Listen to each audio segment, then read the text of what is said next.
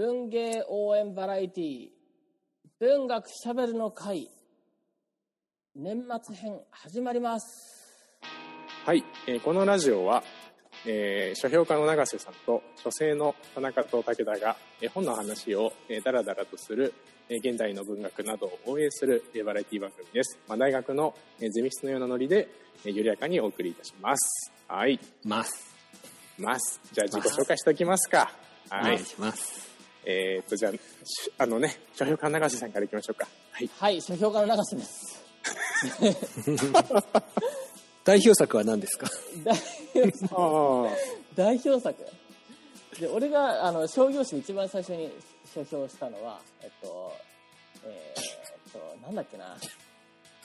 えー、あ辻村瑞希さんのうん。派遣アニメ。派遣アニメそれってどっかで読めるんですか？うんとこれはね「週刊読書人」だから。あ、アーカイブがありそうですね。いやでもねこれはもうあのアーカイブ載ってないです。なるほど。つまり、えー買ったら確保しとけばあの後々の世でねプレミアであのウハウハということでうん、はい、永瀬さんがねノーベル文学賞取った後にね。あのメルカリで転売すれば、うん。あのいいということですね。聞いてる皆さん。そうですね。は、ぜひ。というわけでぜひ。よろしくお願いします。はい、じゃあ武田さん。はい。双子のライオン堂の武田と申します。よろしくお願いします。代表作は、双子のライオン堂というお店です。い。いですね。ちょっと美しいじゃないですかは。はい、はい。じゃあ、田中、じゃあ、田中さんお願いします。はい。えーカリスマゲームプロデューサーの田中です、えー 書生をやっております、えー代表作は、えー自分の人生です。よろしくお願いします。自分の人生というゲームですか、そうですね。もうゲームのようなものですからいつはゲームですよ人生は。いいですね、もう強く。でも基本、あかぶ った、かぶった。下手くそ。年末になってみんなあの、オンラインが雑になってます そう。そうなんですよ。慣れて慣れ慣れてきちゃった。慣れてきちゃった。僕はすいません、外からちょっとお送りしているので、あの臨場感のある、はい、臨場感のある状態で、うんあの、すいません、ぶとあのね、聞いてる方にはお届けしようと思っております。今どどこですか？と鳥取でしたっけ？あ、そうですね。今、鳥取の砂漠の中心から、そうですよねはい、はい、はいそうですね。やばいな、これ、収集つかなくなってくる。はい、というわけで、えーっと、なんだっけ、オープニングはこんなもんでいいですかね？えーそうですねじゃあ、この今日はですね、あのー、日本撮りなんですけど、後半は、なんと、ちょっとね、あの、年末ということで少しスペシャルな振り返り会なんかもあったりしますので、えーぜひですね、前編後編ともにお楽しみください。じゃあ、はいコーナーに行きましょうか、長瀬さん。じゃあ、コールお願いします。えなんだっけ？もう、猛録してるじゃないですか。文学100人空手あそうだ文学100人空手のコーナーはい。というわけで、えっ、と、このコーナーはですね、えー、様々な 現代文学の作品を知っている永瀬さんに、えー本を一冊教えてもらって、僕たちが、僕と武田さんが現代文学に詳しくなっていく、そしてバッタバッタと、えー空手でですね、いろんな文学者を倒していこうという趣旨のコーナーでございます。倒していく意味あります？そうですね。倒していくメリットは一切ない。なんか今の世の中に全く合ってないですよね。今こう仲間を作って増やしてなんかこう、やっていくやつじゃないですか。そうそうですよ。前の感じがすごい出てますね。あと、田中さん前回ほらお休みだったじゃないですか。あそうですよ、はいあの時は、そうですねその時ちょっと衝撃な事実がありまして、え何あの、このラジオ聞き返してますかって長瀬さんに聞いたら、聞き返してますよみたいな話をしたんですけど、はい。田中さん聞き返してますか？ぎっくりしてますよ、たまに。これ文学100年空手のコーナーにある、はい。ある施しがあってあるの知ってますか？え、何施し？ほらねほら。これ？あ、これ、あ。のーあれね、エコーみたいなやつ。エコーじゃないんだな、これが。これね、カイさんがねコーナー叫んだ後に、押すって声が入ってるんですよ。そうだっけ？全然知らない。聞いてないから。そうなんです。これ、押すって声が入ってて、それは僕が自分で作ったステッカーで、自分で押すって言葉を入れてミックスして載せてるんで、まあぜひ、あの、今これね、生放送で聞いてる人にはちょっと聞こえないんですが、後でアーカイブで聞くと、その謎の押すっていう、こう、空手感がね、あるサウンドが入っておりますというここれ完全に僕は冒頭の音量チェックだけしかしてないっていう。バレてるっていうね。はい。はい。というわけで、じゃあ皆さんね、あの、僕は一生オス知らないまま過ごしていこうと思いますけれども。そうですね。さあ、えっ、と、じゃあ、今回のタイトルと短い感想を言っていきますか。はい。はい。はい。じゃあ、あの、長瀬さんからタイトルだけお願いします。はい、えっ、と、今日の、えー今日取り上げるのは、えー大谷明さんの、えーババヤガの夜、えー川出消防新社から、えー出ています。はい、えっ、と、まあ、細かいね、あの、あらすじは、えー後ほどお話しするとして、えーちょっとね、お二人にね、読んだ感想を聞いてみたいと思います。はい。はいじゃ。あ、武田さんから。はい。そうですね。僕ね、ちょうどさっき、3分、放送3分前ぐらい読み終わったんですけど、あの、も、もうちょっと読みたかったなっていうのが最初の短い感想ですかね。ああ、なるほどね。えっとね、僕はね、面白かったですよ、今回。うんあの、だけど、僕は逆、あのね、でも武田さんと同じで、そのね、小説の長さって何なんだろうなっていうことを思いました、読んでて。うん。で、僕はどっちかっていうと、ちょっと長くね、と思った。へあえーあ、そうんはい。う。そう。っっていう、長くねっていうか、まあ、後でちょっと詳しくうん話そうとうんいうふうに思います。はい。以上はいです。はい。それじゃあですね、ちょっとじゃああらすじの方を紹介していきたいと思います。お願いします。はい。えー、日暮れ始めた甲州街道を走る白いセダンは、タバコと血の匂いで満ちていた。そんなね、えー、物々しい一文からはじ書き出されるこの物語は、一人の血まみれの女性が、えー、肩着ではない男たちに拉致をされ、ある暴力団の組長の屋敷に連れて行かれる場面から始まります。屋敷に着くと男たちは彼女を乱暴に引きずって行こうとする、えー手足が長く太ってはいないが厚みのあるがっしりした、えー体格。えーのその女性を力で押さえつけ、えー組長への土産とするつもりだというわけです。しかしその瞬間しこれがいいんですよね。し歯の歯と歯の間から空気を裂くような音が聞こえたと思ったら、えー組のね手下どもがバッタバッタと投げ倒されるわけです。えー悲鳴、怒鳴り声、えー場は騒情状態になりますが、えー大の大人、しかもね、鍛えられた体つきのヤクザたちを相手に、血まみれの女性が歯をむき出しにして笑いながら絶え間なく殴っている。えー彼女がね、この物語の主人公、新藤より子です。えーそんなね、新藤を、えーう打ち機械でいいんですよね、これ。う打ち機械、打ち機現像ですよね。そうですよね。一木さんですかね。ねうん内木ですよね。えーまあ、あの、そんな内木会の会長、内木源三のもとに、えー彼女をね、あの、新藤を連れてきたのは、柳という若頭。えー歌舞伎町で絡んできたチンピラをなぎ倒している、えー、新藤に目をつけ、ある仕事に最適だと考え、えー内木に、えー、越見させようとしたわけ。でもちろんね、組で、えー働くことなんか望まない新藤ですが、えー組で飼っているドーベルドーベルマンの命を盾に取られ、まあね、あのもう暴暴力暴力にこう、ね、血をたぎらせる、えー、ですけどね、やっぱ犬には弱い。そんなね、あのまあ、ドーベルマンの命を盾に取られると、えーやむやむなく、えー内木と柳の下である仕事に従事することに、えーなります。えーこのね、ある仕事とは何か、それは内木の一人娘の、えー、だと思います。なお、ですよね。いあの途中で翔ちゃんって呼んでるから、翔子。うんうん、そうだと思います。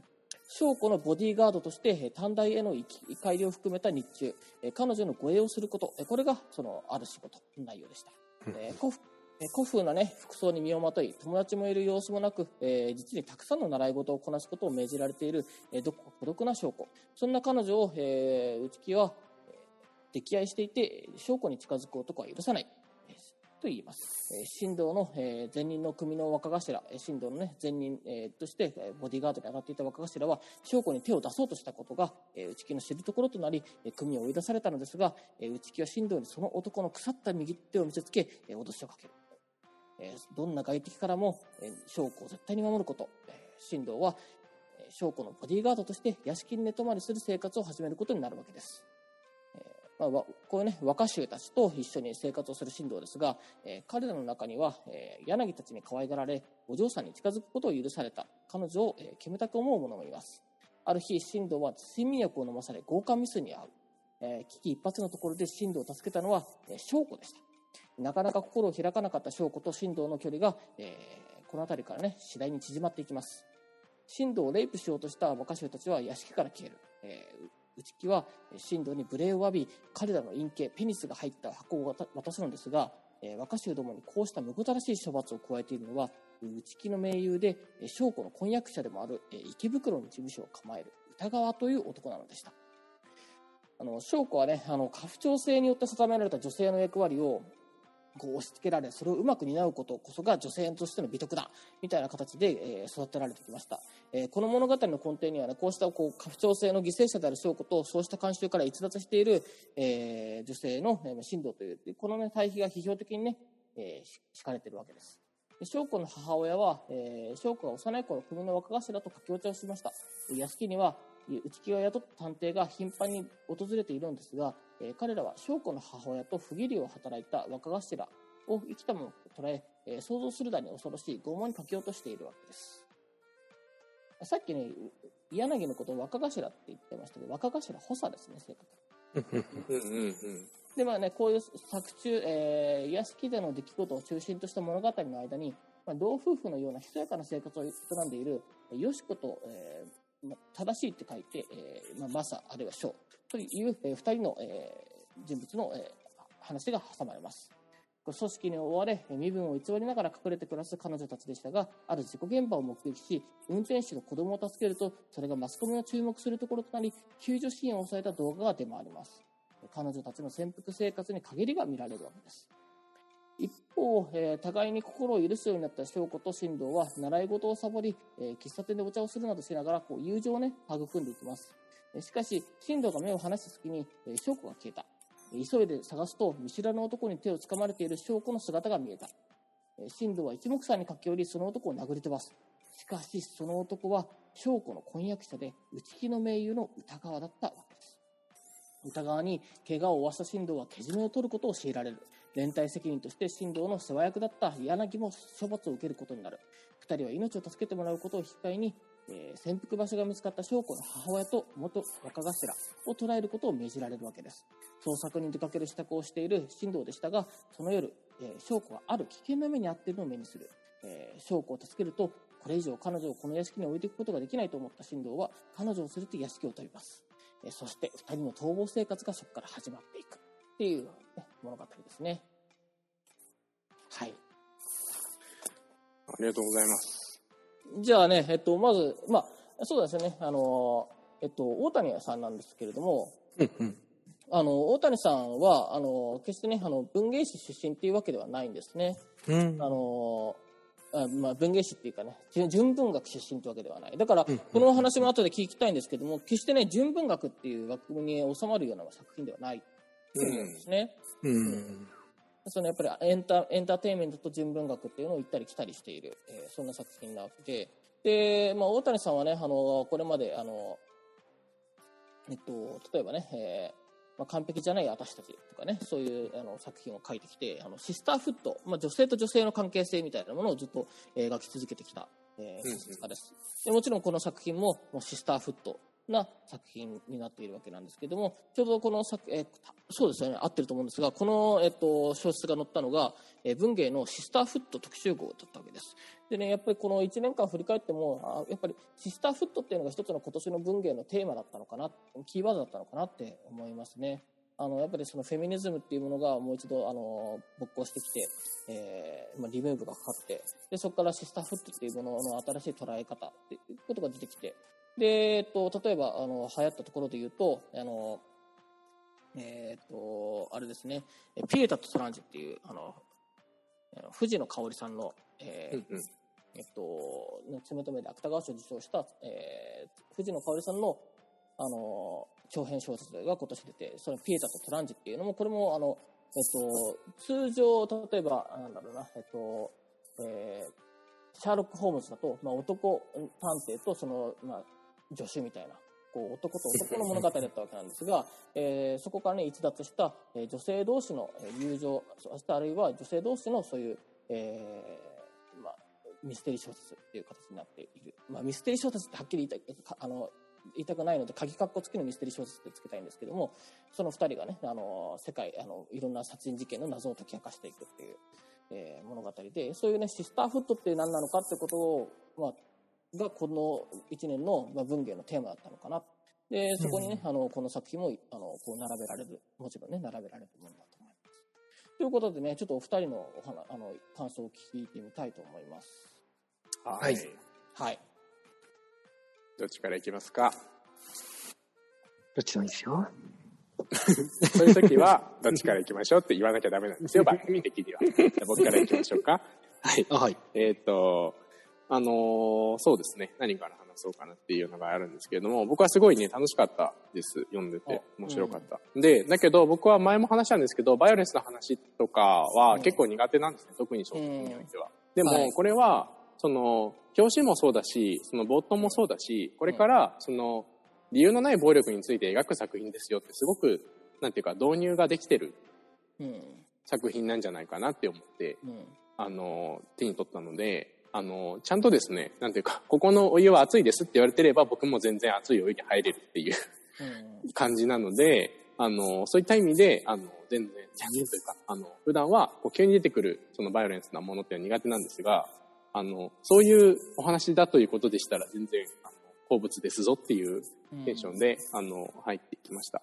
で、すごくね、あの、まあ、戦ってるシーンがすごく面白いんですよね、その、うん。っていうのがねとってもね、あの、印象的でした。あの、この主人公がね、なんていうか、ある種少年漫画的な、その謎の 老人に育てられた、あの、なんていうか、野犬みたいな、剣闘士みたいなね、そういうような、あの、設定だったりとか、彼女の戦闘力だったりとかっていうのが、非常にこう、かい、あの、心よい、あの、描写が続いて、あの、すごくエンターテインメントとして面白いなっていうことと同時に、うんその、まあ、暴力には理由がないということの、あの、シーンがたびたび出てきて、うん。あの、まあ、何かを守るための暴力とかですね、政治的な暴力とかですね、あの、意思を表現するための暴力っていうのはいろいろあると思うんですけれども、あの、そこには何もないんだっていうことが、なんか、あの、まあ、そこの裏にはさらにもう一回、もう一回転して意味があると思うんですけれども、でも、あの、そういう無意味さの暴力衝動っていう行き場のないあのものが、あの、快楽としてあるっていうのが、あの、スカッと書かれてるのが僕はすごく飲み込みやすかったなと思いました。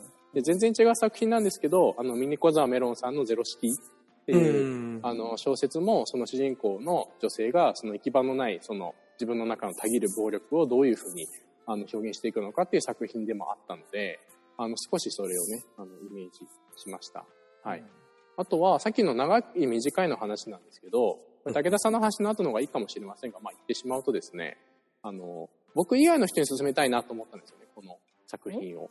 僕以外の、うん。あの、あつまり自分のうんあの好きな作品っていうよりも、うん。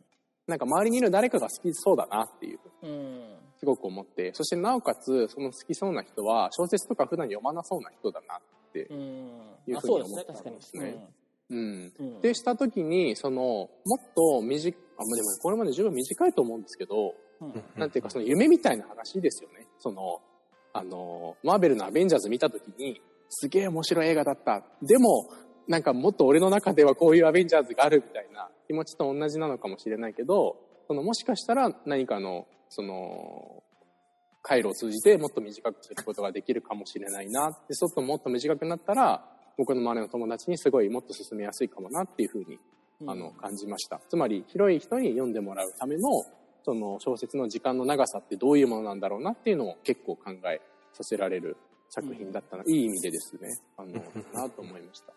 あと最後に僕が本当にちょっと微妙だなと思ったことは、昨日ちょっと別の収録があって永瀬さんにはもう伝えたんですけれども、あの、永瀬さんにね、前に話を伺ってた時に、あの、どうやって小説を紹介するんですか？気をつけてることはっていうことをお話しいただいた時にですね、そのネタバレについての話題があったんですが、あの作品の楽しみを奪うようなネタバレっていうのは良くないけれども、まあそれ以外のあらすじについて説明したりとか、言葉を付け加えるってことは、あの悪いことじゃないと思いますっていうお話をしてくださったんですね。で、僕は この作品の帯を見た時に、あの、作品の楽しみを奪う形のネタバレが書いてあるんじゃないかなって思ってしまいました。ので、もし、あの、人によると思いますよ。本当に個人的な話ですうん。だから、もし僕がタイムスリップして、あの、ドクと一緒に、あの、デロリアンで、あの、1ヶ月前の自分に会ったら、おい、そこの、まあ、今すぐ、帯を捨てろっていうふうに 言うと思います。なので、えっと、まあ、これは本当に個人的な好みの話なんですけれども、あの、ちょっとこういう帯で書かれてしまうと、あの、すごく、うん、自分の中でちょっと楽しみをあの、少し減らしされてしまったなというふうに思いました。はい。で、こう、詳しくなるぐらい、あの、すごい魅力的な作品だと思います。うんはい。他にもいろんな視点があるんですが、一度武田さんに移したいと思います。はい。はい。まあ、田中さんは帯を捨てたかったことによって今生きてるんですけどね。なるほどね。そうか、あの時帯捨てたら僕事故で死んでたんだ。この未来で。なんか他の、他の何かここ、ああ、それがまあがね、ずれちゃったバッ。クトゥザフィーチャーの話なんですけど、はい。僕はそうですね。まあ、えっ、と、まあ、短かったっていうのは、要するに、まあ、もうちょっと読んでいたかったなっていうのがあったので、まあ、基本的にすごい面白い話でした。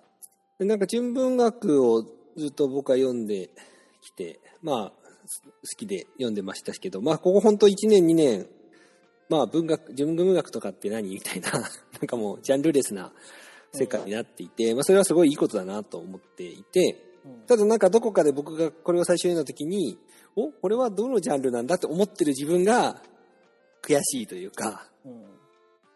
最初のその、とにかく読みやすい、うん。読みやすくて、描写が頭に描きやすい語り口で、うん単純に楽しいわけですよね。その動きとか、まあ、田中さんも言ってたけど、アクションの部分だったり、まああの、語彙の少ない僕からしたら、例えば漫画的だと言っても、多分いいような展開が行われているっていうのを読んだときに、でもなんかこれを読んでいた時の、その、中心にあるテーマ、多分、その、例えばこの型にはまっているそうそうそうそう。女性の描き方をじゃあ型からどう出していくか、型にはめ続けていくかっていう多分作家のその取り組みだと思うんですけども、多分そういうもの自体が、うんまあ、文学と言えるんだろうなと思うし、うん。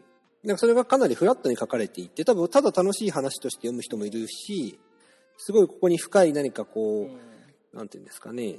アイデンティティとかね。そうそうそう。うんいろんな問題をここに見出して、何かこう取り出して考えたり、まあ、ある人は怒ったり、ある人はそこに共感とかいうかしたりするような作品に仕上がっているので、なんかとてもいいのかなと思って読んでました。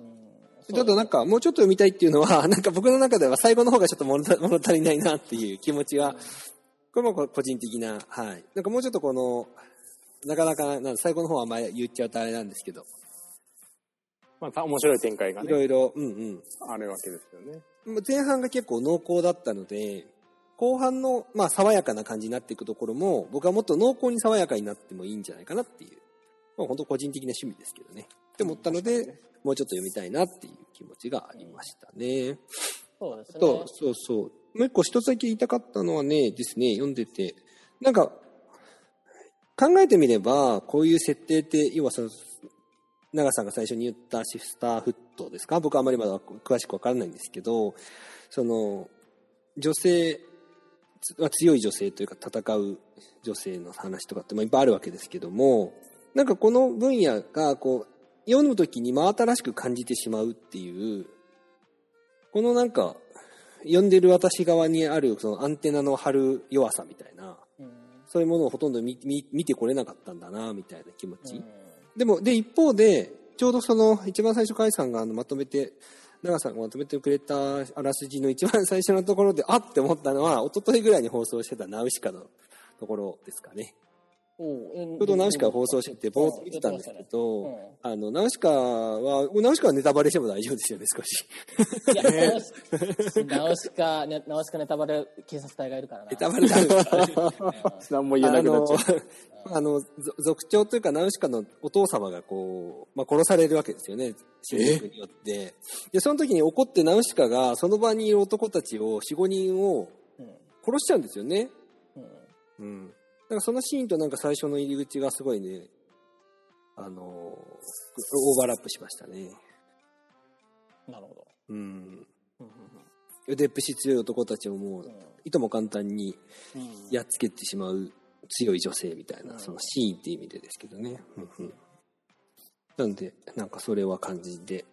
あと、キーワードとしてはやっぱこの鬼ババアの話がどっかで、あの、鬼ババうん鬼ババアね、あの相和はすごい全体に流れるテーマなんですよね、うん。きっと。まあそんな感じで、うん。とりあえず。おしまあ、だそのやっぱその型にはまるっていうのあの程度は結構この作品の主題でもあっうんて、あのこれもねネタバレになっちゃうからすごい言いたいんですけど言えないんですよね。言えないんだけどすごく象徴的な一文があって型にはまった世の中ほど騙しやすいっていう一文があるんですよ。でここからねはいやはりはいはいはい文章を展開していくんですけどつまりえっとまあ型にはまった世の中ほど騙しあのちょっとねあのある当時人物がえーまあ、騙しているっていうあのところなんですけどもその型にはまった世の中ほど騙しやすいああそうだなと思って。でそのそこまで行くとやっぱりその読者も騙されてたことに気づくわけですよね。うんでそうするとあ僕たちもうん型にはまってるんだってやっぱ思っちゃうんですよね。うんうんそのあるある設定を見た瞬間にあこの2人はこれでしょっていうふうに型にはまっているっていう、それがやっぱりそのわあ僕たちうんねあのまあ一応ね あのこうまあいろんまあねあの本を読んだりね勉強したりして、まあ、なるべく型にはまらないような生き方をしようなるべく型にはまらないものの見方をしようと思ってここまで生きてきたわけなのだがしかし、ね、あの見事にねやっぱり型にはまる見方うん眼差しっていうのは捨てられてなかったなってすごくね。やっぱりそこで思わされる、ね、あの一文がえー169ページにあって、そうですね。そういうね。やっぱり型にはまったものっていうものをこうあの打ち壊していくってそれがやっぱシスターフッドっていうものの強さなんだなってやっぱ思わされますよね。うん。あとなんかその型にはまっている状態も、うん。その内部から打ち壊すっていうことはいいことなんだけれども、うん。その外部の我々の視点から無理にこう自由さにこう引きずり出すっていうことが果たして本当にいいことなのかっていうこともなんか同時に書いてるような気がして、うん。その型にはまっていることでその幸福をその感じている状態も確かにある。うんでそれ自身をその打ち破るの周囲のその暴力だったり外的なものからでは、そのまあ、必ずしも幸福ではないっていうような、うんあの展開にも後半も読め僕は読めたんですね。うんなんかそれがそのえっと、自分自身のその型にはまっているっていうことが良くないんだっていうことを一度あの思い知らされた後にさらにそもそもその型にはまっているという状態自体にその無意にあの介入するっていうことが果たしてもう一回いいことなのかなってこう思わせるっていうなんか二回あの自分の思考を揺さぶられてそこがすごくねあの後半僕は面白いなとうんうんうん。うんそうですね。あの、あとやっぱりその、うんあの、か格闘シーンとか、ここら辺もなんかすごいあの、な、な、なの、コミカライズしたらめちゃめちゃ面白いだろうなっていう書き方になってるんですね。うん。これも、やっぱり、その、なんだろうな、あの、粗雑なエンタメっていうよりも、本当になんていうかこう、あの、ね、あの、仁義なき戦いとかを、こう、うん言葉で表したみたいなそういう一つ一つの一つ一つの肉体的な動きっていうのがすごく、ね、リアルに描かれてる。んでもちろんその肉体的な動きっていうのがどこまでほあのこう現実的なのか分かりないんですけど僕もそんな喧嘩とかしたことないので。ただねあのすごくそのなんかこう身体感覚。このねあのエンタ,、まあ、エンタメと純文学の間のこの小説から出てくるその身体感覚っていうのはすごく読み応えがありますね。そこそれが、うんそこの身体感覚がこの作品のドライブ化にもつながってるんだとう。ん。思いますね。うん、なんか余計な、余計な描写がないのも良かったなって気がしますね。そうですね。うん。うん。ついついここにこう、何ですか？えっ、と、行々し、あーなんか大げさなものを入れたくなってしまう部分があると思うんですよね。特にこう、部分、うん純文学と言われる分野においては。うんうんそれが結構こう、淡々とこう書かれているのは、この作風として僕は良かった。もし良かったなと思いましたね。うんうん適度に書き込まれているというか。うんこれなんかそのセールストーク的なニュアンスで聞いてる皆さんに受け取ってほしいんですけどこれね、すぐすぐ読めるんですよマジで僕多分ね、1時間から1時間半の間ぐらいで 多分読んだぐらいそのあどんどん読みたいどんどん読みたいって言ってあの、うん。本当は読み飛ばしちゃいけないからこういうのを話す時にね、うん。だけど抑えられずにどんどんこう 目が進んじゃうみたいな気持ちですごく早く読めて多分ね、あのあんまり普段こういう単行本買わない方とかでも、すごく、あの、読み、読み進めさせる力があるし、そんなに長い時間ずっと付き合わなきゃいけないっていう作品でもないから、うん。あのね、めちゃくちゃね、あの、買ってほしいなと思います。うん。買いやすい作品だなと思う。そうだからあの中だるみが一切ないですよね。う。うん。ん、な中だるみのシーンが一切ないから全ての場面がやっぱ有機的に全部つながっていくから一つのシークエンスとして。だからあの決して無駄な場面がない、ね、うん。無駄な描写がない、全ての描写に意味があるそんなエンタメってねやっぱりやっぱ読んでて面白いですよね、うん。ゆえになんかね、こっちはもっと読みたいなって 思ってしまうところもありつつ、うん。うんまあでも、あの、田中さんも最初サイズの話もしてましたけど、うんこれぐらいのサイズがちょうどいいのか、まあもうちょっと、もしかしたらこう、もっと絞ってもいいのかもしれないと。うん、わかんないけどね、うん本当にね。うん、でも本当サイズについて考えさせられました。うん。人に勧めたいなと思った時に、もっと短い方がいいのかなとか、うん、うん考えましたね。